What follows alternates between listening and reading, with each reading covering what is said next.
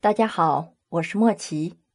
这一期我们来讲一下元睿宗托雷的皇后克烈氏克烈梭鲁和帖尼。她是克烈部王罕的弟弟扎合敢布支的女儿，是托雷的正妻，是蒙哥忽必烈序列兀阿里不哥的生母。在托雷死之后，他抚育诸子成长。统领并团结部众，周旋于诸王矛盾斗争之间，为他的儿子蒙哥取得了大汗之位，准备了充足的条件。他执掌托雷系大权二十年，是促使汗位由窝阔台系转移到托雷系的关键人物。元宪宗蒙哥和元世祖忽必烈都做过大汗或者是皇帝。序列兀。在西亚开创了伊尔汗国。阿里不哥呢，在一二六零年的蒙古本土被部分宗亲王族推举即位。由于克烈氏的四个儿子都做过帝王，所以他就被后世的史学家称为“四帝之母”。之前我们还讲过一个类似的案例，她的丈夫本身没有做过皇帝，但是因为他的子女们都做过皇帝和皇后，所以她被誉为九龙之母。谁呢？就是前面我们讲过的北齐神武帝高欢的皇后娄昭君。我们接着来说克烈氏。梭鲁和帖尼的父亲和铁木真呐，一开始是结拜兄弟，两个人同甘共苦，一起联手打天下。但是很不幸。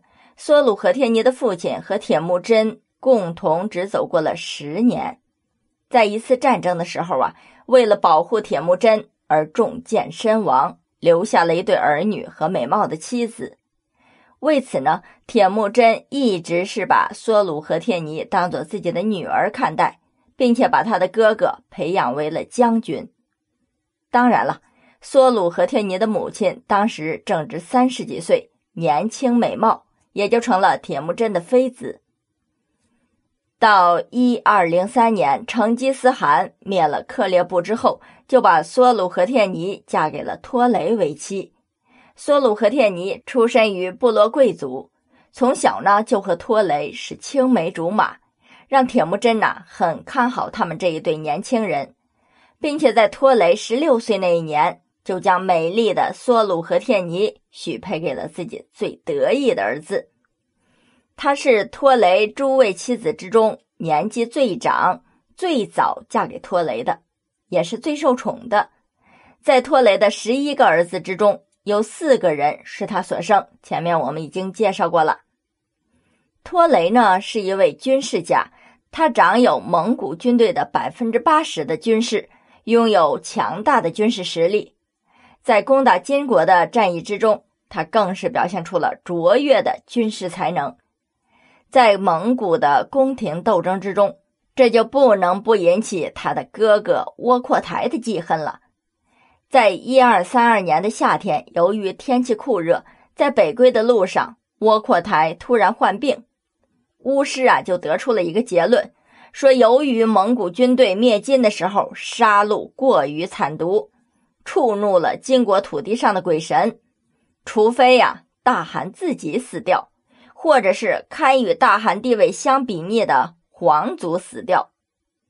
这个时候，托雷就站了出来，把巫师端上来的一碗水喝下之后，这窝阔台果然就痊愈了。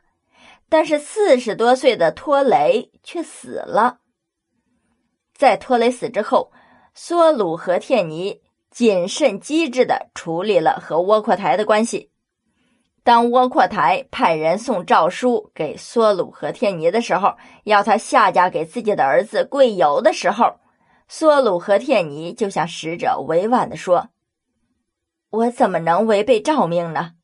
但是我要抚养我的儿子啊，让他们懂得道理，团结互助，直到他们成年自立才行。”就这样啊，他用客气的借口拒绝了诏命，使自己呢长期留在了托雷的子女身边。这梭鲁和天尼啊是一个很有心计的女人，在托雷死后，窝阔台就把属于托雷管领的三千户授予了自己的儿子阔端。托雷手下的大臣们呐，很不服，于是就向梭鲁和天尼告状，要求提出质问。这梭鲁和天尼呢，当时是审时度势，顾全大局，还说服了这些大臣们应该遵从大汗的旨意，而且呢。